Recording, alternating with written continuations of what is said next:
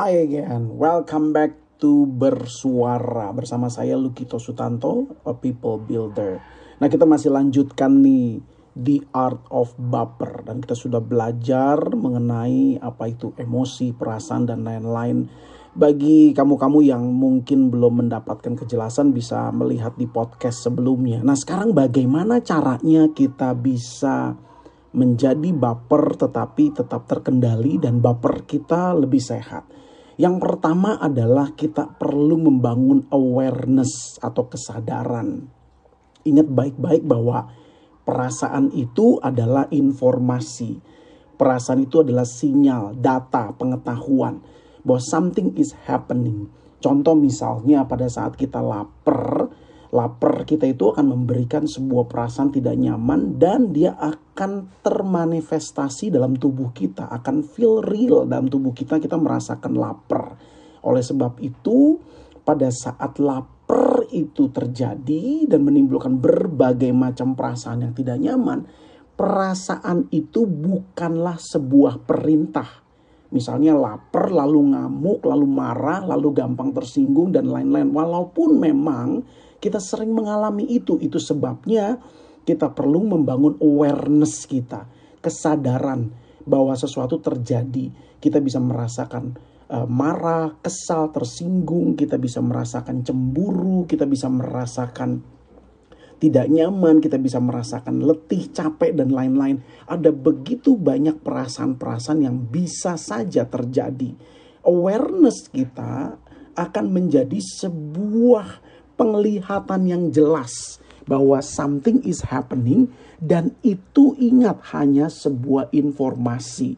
Begitu kita mendapatkan informasi tersebut, kita perlu melihat dengan jelas apakah informasi ini bisa membawa kita kepada sebuah hal yang membangun atau yang merusak. Contoh misalnya waktu kita cemburu kepada orang yang mungkin berhasil Normal gak sih ngelihat orang berhasil cemburu? Ya normal-normal saja.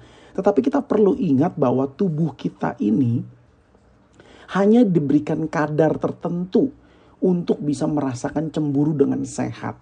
Untuk bisa membangun motivasi. Waduh dia berhasil loh. Saya ingin seperti dia. Saya perlu belajar. Saya perlu mengetahui apa yang dia lakukan. Sehingga Hal itu membuat kita semakin bertumbuh. Tetapi ada kadar cemburu yang tidak terkendali. Dan kita mulai membenci orang itu, kesal dengan orang itu, tidak suka dengan apa yang dia lakukan. Kita pakai topeng pura-pura suka, tetapi sebetulnya kita tidak suka dengan apa yang dia capai. Semua itu adalah informasi. So informasi ini perlu kita lihat dengan jelas. Yang kedua, begitu sudah awareness, kita perlu membangun acceptance yaitu penerimaan. Kita perlu belajar menerima. Menerima ini tidak mudah, perlu terus dilatih. Menerima kalau misalnya saya cemburu dengan dia sudah berhasil, menerimalah bahwa saya belum seperti dia. Terimalah bahwa saya belum seperti apa yang dia sudah dapatkan.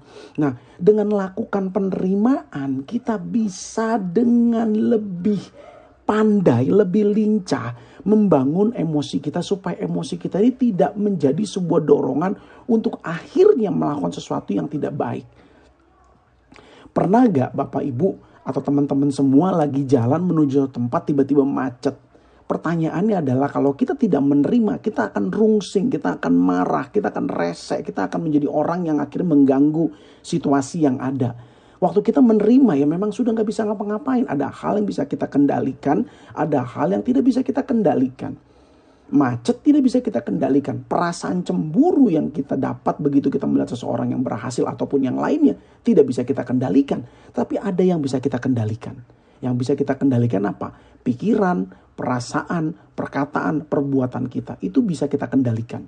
Oleh sebab itu dengan kita masuk ke fase penerimaan kita akan mampu jauh bisa menerima apa yang terjadi. Lalu langkah ketiga, kalau yang tadi pertama adalah awareness, langkah kedua adalah acceptance, langkah yang ketiga adalah appreciations. Memberikan sebuah penghargaan. Wah, saya merasa cemburu. Apa yang kita bisa hargai? Yang kita bisa hargai adalah bahwa saya ingin seperti dia. Saya ingin berhasil seperti dia. Apa yang kita bisa hargai bahwa orang itu memiliki kelebihan-kelebihan yang bisa saja kita pelajari. Waktu kita dalam keadaan macet, kita sudah masuk awareness, sudah masuk acceptance, apa yang bisa kita hargai? Hargai waktu itu sebagai waktu kita untuk dapat sesuatu, misalnya istirahat, relax, mengulang rencana, mendengarkan podcast-podcast yang baik, mendengarkan musik-musik yang oke okay, sehingga kita merasa lebih jauh lebih happy ataupun yang lain-lainnya kita bisa appreciate, kita bisa appreciate dalam mungkin kita ngecek selama satu minggu ini apa yang sudah terjadi dengan kita dan kita bersyukur akan setiap berkat-berkat Tuhan. Kita bisa appreciate. Waktu kita bisa appreciate, kita mulai bisa melihat apa yang ada sama kita. Apa yang ada di tangan kita, apa yang ada yang kita miliki, kita bisa appreciate. Berterima kasih tadi pagi waktu sebelum berangkat ke kantor. Istri kita menyiapkan roti yang kita bisa makan pada saat macet. Ada banyak hal yang bisa kita appreciate. Dan yang keempat adalah O. O itu mengagumi. Waktu kita masuk ke dalam fase mengagumi, kita akan bisa menerima segala sesuatu yang tidak sempurna. Segala sesuatu yang tidak sempurna itu akhirnya berubah menjadi sesuatu yang sempurna. Kita mendengar teman kita berhasil. Apa yang kita kagumi? Yang kita kagumi adalah wow, bahwa ada hal yang dia miliki yang akhirnya dia bisa proses dan dia bisa berhasil. Yang kita bisa kagumi adalah dalam situasi tersebut, segala sesuatu yang tidak sempurna, mungkin kita belum berhasil, kita akhirnya bisa melihat sebagai batu pijakan. Saya mungkin bisa berhasil lebih daripada dia sebab ada banyak pengalaman, pembelajaran yang kita bisa dapatkan dari kawan kita ini, dari sahabat kita ini. Sewaktu kita mulai mengagumi segala sesuatu yang tidak sempurna, kita akan bisa melihat dan merasakan ada banyak yang sempurna yang terjadi dalam hidup kita.